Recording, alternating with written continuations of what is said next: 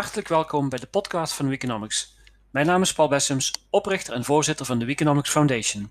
De titel van podcast nummer zestien is The Pursuit of Happiness. Met deze podcast wil ik professionals die zich bezighouden met verduurzaming van onze welvaart en daarvoor data, moderne organisatiekunde en datatechnologie gebruiken, helpen om beter te kunnen navigeren in deze turbulente tijden. Niet vanuit het perspectief van de organisatie waar je als professional toevallig werkzaam bent, maar vanuit het perspectief van mens en maatschappij. Ik richt me op studenten, ondernemers en transformationele leiders die een organisatie als hulpmiddel zien en niet als einddoel. Die een organisatie als organiserend vermogen zien om vraag en aanbod tegen zo min mogelijk verspilling te coördineren, zodat het maatschappelijk rendement oplevert. Hierbij maak ik onderscheid in de volgende vier fasen. Ten eerste bewustwording, bewustzijn over redundant werk, digitale verspilling in kantoren, het bijdragen aan het oplossen van maatschappelijke problemen, richting geven, duurzame digitale en decentrale radar ontwikkelen, nadenken over visie, missie, doel en strategie. Dus van onbewust onbekwaam naar bewust bekwaam. Ten tweede, kennis delen. Wat is een brede en duurzame welvaart? Wat is de analyse? Hoe kan de theorie ons dienen? En wat kun je van de praktijk leren? Hoe gebruik je data en organisatietechnologie voor verduurzaming? Hoe ontwikkel je een ecosysteem met erin een digitale lopende band? Wat zijn de belangrijke elementen? Dit betekent van bewust onbekwaam naar bewust bekwaam. Ten derde, productiviteit. Bijdragen aan het tegengaan van menselijke en digitale verspilling. Het verbeteren van productiviteit in kantoren. En ten vierde, surplus. Bijdragen aan bewuste keuzes over een effectieve besteding van een surplus dat door productiviteitsverbetering wordt gecreëerd. Bewustzijn op bewust worden gaat vooraf aan bekwaam worden. Als we naar een betere welvaart, meer welzijn en welbevinden willen, dan moeten we als mens eerst en vooral verspilling tegengaan, surplus creëren en nadenken over wat we met surplus kunnen doen. Mensen in kantoren hoeven structureel veel minder activiteiten te doen, omdat de digitale loopband steeds meer administratieve, communicatie en controleprocessen kan uitvoeren. Hierdoor krijgt de mens meer ruimte voor menselijk handelen. Deze inzichten en ontwikkelingen op het gebied van organisatie en technologie vormen de kern van een nieuwe sociaal-economische orde. Maar dit is voor veel mensen nog abstract. Om het minder abstract te maken, gebruik ik een concept dat we al kennen, de lopende band. Ik vergelijk de digitale lopende band met de fysieke lopende band. Deze kennen we al en we weten de effecten.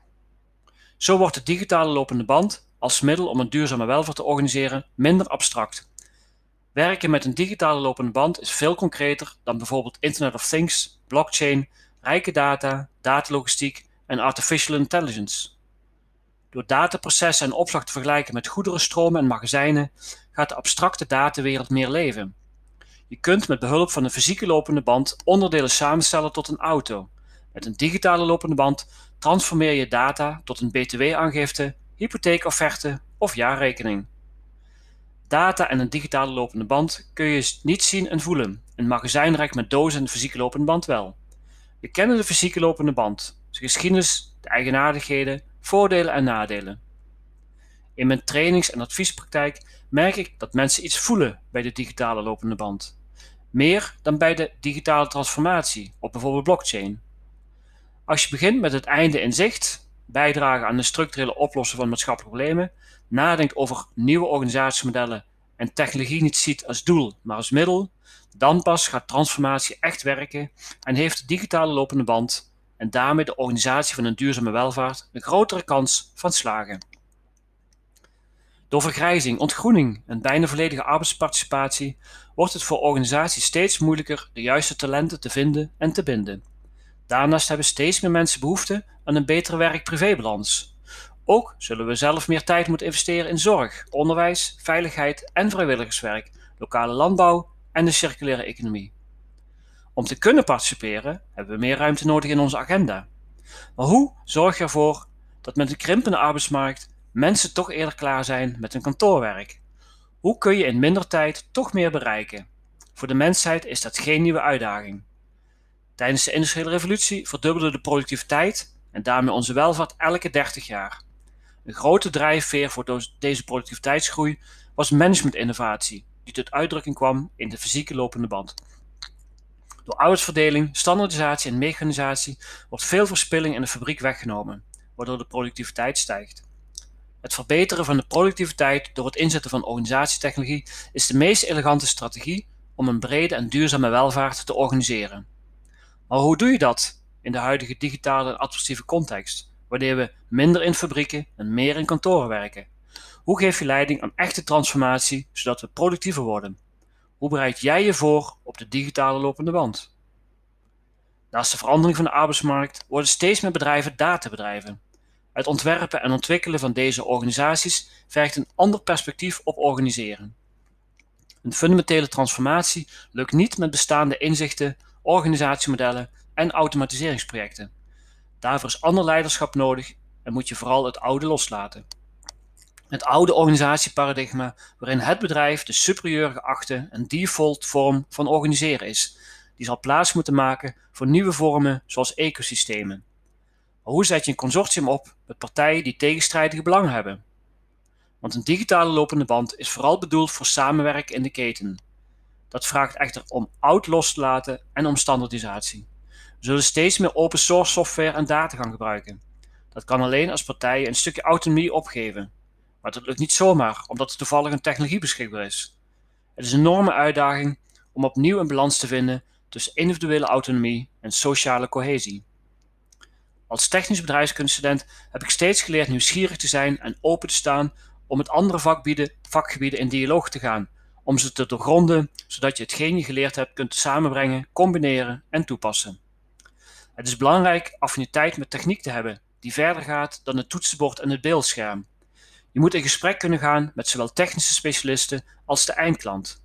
Door de juiste vragen te stellen, krijg je antwoorden zonder de techniek zelf te hoeven beheersen. En het gaat niet om de techniek aan de oppervlakte, want die is, er over, want die is over vijf jaar weer obsolet. Het gaat erom basisprincipes en patronen te begrijpen, vanuit verschillende perspectieven te kijken en continu te willen leren. Naast leren speelt ontleren ook een belangrijke rol.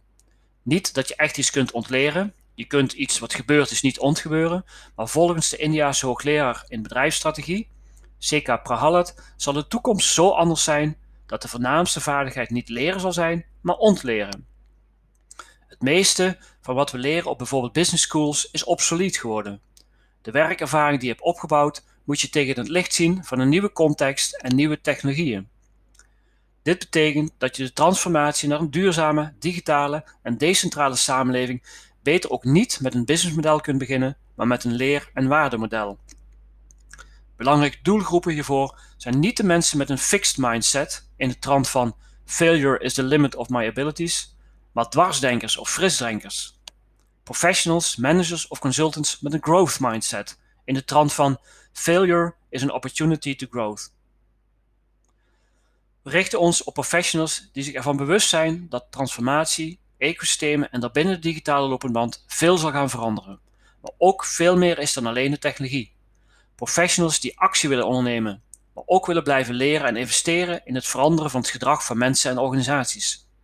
Professionals die een kompas willen ontwikkelen om in deze turbulente tijden te navigeren en op het juiste moment de juiste beslissingen te nemen of anderen daarvoor te adviseren.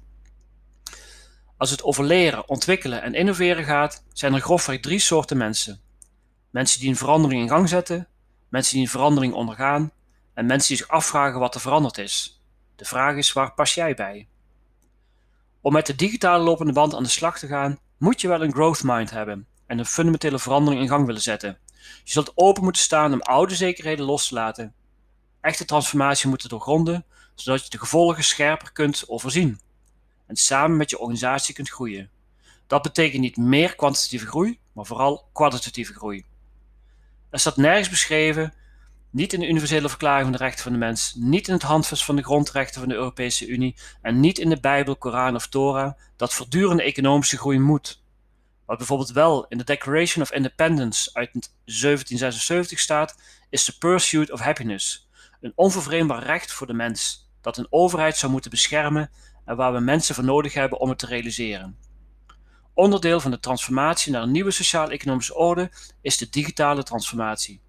Digitale transformatie zou niet mogelijk zijn zonder datatechnologie. In basis zou je kunnen stellen dat de digitale transformatie begint met datificatie, met het gebruik van nullen en enen als taal, als communicatiemiddel, ideaal voor apparaten om mee te werken, omdat het discreet is, nul of één, plus of min. Zo begint de fysiek lopende band rond negentien tien vooral met elektrificatie. Maar technologie is geen tovenarij. Wees niet bang en omarm het. Transformatie gaat meer over digitale geletterdheid, het kunnen lezen van een boek, dan over digitale wetenschap, het kunnen schrijven van een boek. Bij het lezen van een boek kun je open-minded zijn en je afvragen hoe nieuwe technologieën je organisatie en business gaan veranderen. Daar hoef je geen schrijver voor te zijn. Mijn visie is dat digitale transformatie en dus ook digitale ecosystemen en de digitale lopende band vooral draait om mensen. Een focus op alleen het ontwikkelen, selecteren en implementeren van de juiste digitale technologieën zal niet leiden tot het oplossen van maatschappelijke problemen en daarmee niet leiden tot succes voor de techniek. Tot zover deze podcast. Wil je meer informatie? Kijk dan op onze website wikonomics punt org.